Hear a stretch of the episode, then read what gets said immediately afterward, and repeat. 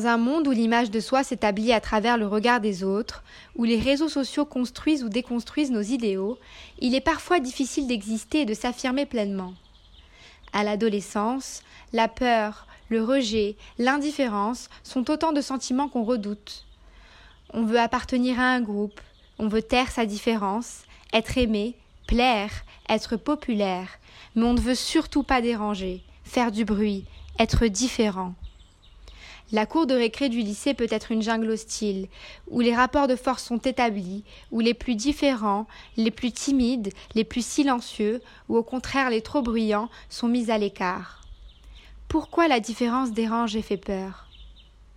Souvent, on rejette, on critique, on se moque, on humilie celui qui ne nous ressemble pas, celui qui ne va pas dans notre sens, celui qu'on trouve différent, celui qui ne dira rien.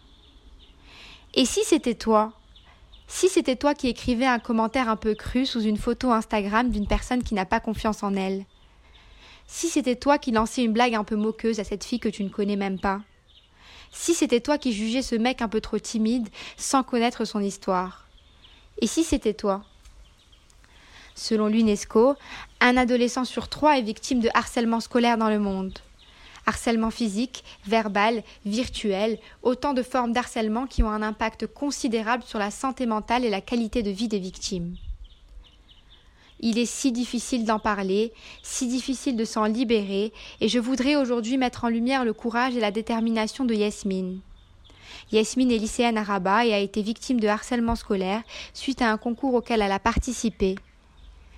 L'histoire de Yasmine m'a beaucoup touchée et m'a aussi donné envie d'aborder un sujet dont on ne parle pas assez. Dans ce nouvel épisode du podcast de Marlebiet, Yasmine va vous raconter une partie de son histoire, de son combat contre le harcèlement scolaire. J'en profite aussi pour vous rappeler que si vous êtes harcelé, moqué, humilié, que ce soit au lycée, à la maison, dans la rue, vous n'êtes pas seul et que vous pouvez demander de l'aide autour de vous. Je voudrais qu'en écoutant Yasmine, en m'écoutant aussi, vous trouviez la force de refuser cette haine, ces moqueries, et de vous relever, de vous faire aider et accompagner. Je vous invite à découvrir l'association Sourire de Reda, qui est une incroyable association qui se bat au quotidien pour briser le tabou de l'harcèlement scolaire et qui donne la parole aux jeunes qui se sentent rejetés. Parlez-en autour de vous, libérez-vous, demandez de l'aide. Vous êtes plus forte, plus fort que ce que vous croyez, vous êtes aimé, vous avez le droit de vous exprimer et d'être écouté, et j'espère que vous trouverez du soutien dans tous ces mots. Je vous souhaite une bonne écoute. Salut mes billettes, moi c'est Yasmine, une jeune fille de 15 ans, et si je suis là aujourd'hui, c'est pour vous faire part de mon expérience, de ce que j'ai vécu, et surtout comment j'ai fait pour surmonter tout ça? Tout commence lorsque je décide de participer à un concours de rap slash chant organisé par certains élèves de mon lycée sur Instagram. La page était monopolisée par des garçons et c'est la raison d'ailleurs pour laquelle j'ai décidé de participer car je voulais représenter la jante féminine. Visiblement, ça n'a pas plu à tout le monde car j'ai reçu après la publication de ma vidéo beaucoup de critiques, beaucoup d'insultes, de moqueries aussi. Et franchement, je ne comprenais pas tout l'engouement qu'il y avait autour. Certes, mes paroles étaient crues, était vrai aussi. À titre d'exemple, vu que je parlais ben, de la femme et plus précisément la place accordée à la femme marocaine dans notre société, je disais des choses comme, je cite, les femmes se font toujours abaisser, qu'elles soient en gilet bas jogging ou même maquillées.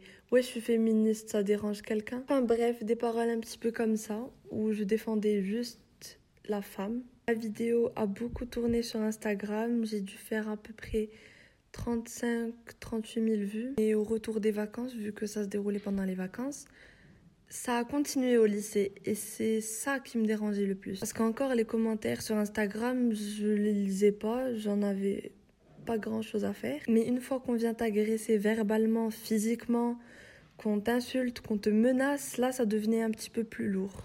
Donc par exemple un jour je me suis fait bousculer dans les escaliers du lycée, m'attendais devant la porte de la sortie, euh, Enfin, plein de choses comme ça. Et franchement, là, on peut parler d'harcèlement scolaire parce que c'était trop et en plus, c'était tous les jours par des grands, par des gens plus jeunes que moi, par des gens de mon âge. Et ouais, c'était dur parce que j'avais beau ne pas les calculer et tout, mais c'était trop. J'en ai parlé autour de moi, heureusement, j'étais bien entourée et tout. Encore moi, de nature, je suis pas quelqu'un de susceptible. Les les insultes ne me blessent pas, les remarques non plus, mais c'est juste que le fait que ça soit tous les jours que ça soit de l'acharnement gratuit, alors que je n'ai rien fait à personne, ça, c'est ça qui me pesait en fait. Je me demandais juste pourquoi, quand j'ai envie de défendre une cause noble, qui est quand même la cause de la femme, je me fais autant insulter, alors que je n'ai nu à personne. Enfin bref, ça a duré vraiment très longtemps d'à peu près décembre jusqu'à ben, avant le confinement. Entre-temps, avec euh, plusieurs élèves de mon lycée, on a créé un club ou un mouvement, considérez-le comme vous voulez, qui s'appelle Moussewet.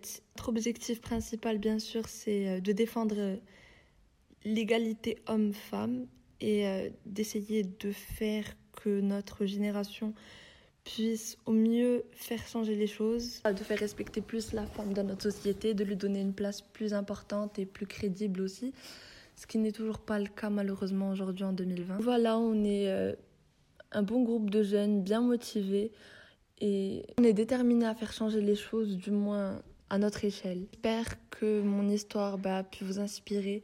Si j'ai un conseil à vous donner, c'est de ne pas écouter les autres. Ça peut être un frein.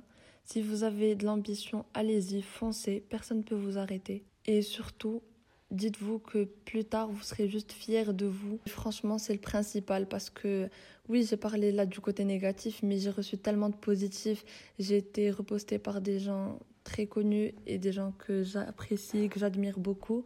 C'est le cas de Bouchra Beybenou, de Latifa Ahrar ou encore de Bad Jones. Du coup, voilà, je remercie euh, tout le monde, toutes les personnes qui ont été là pour moi qui ont su m'épauler, m'encourager, me soutenir. Et merci beaucoup à Billet et à toi Dina de m'avoir contacté. D'ici là, portez-vous bien, restez chez vous et euh, gros bisous.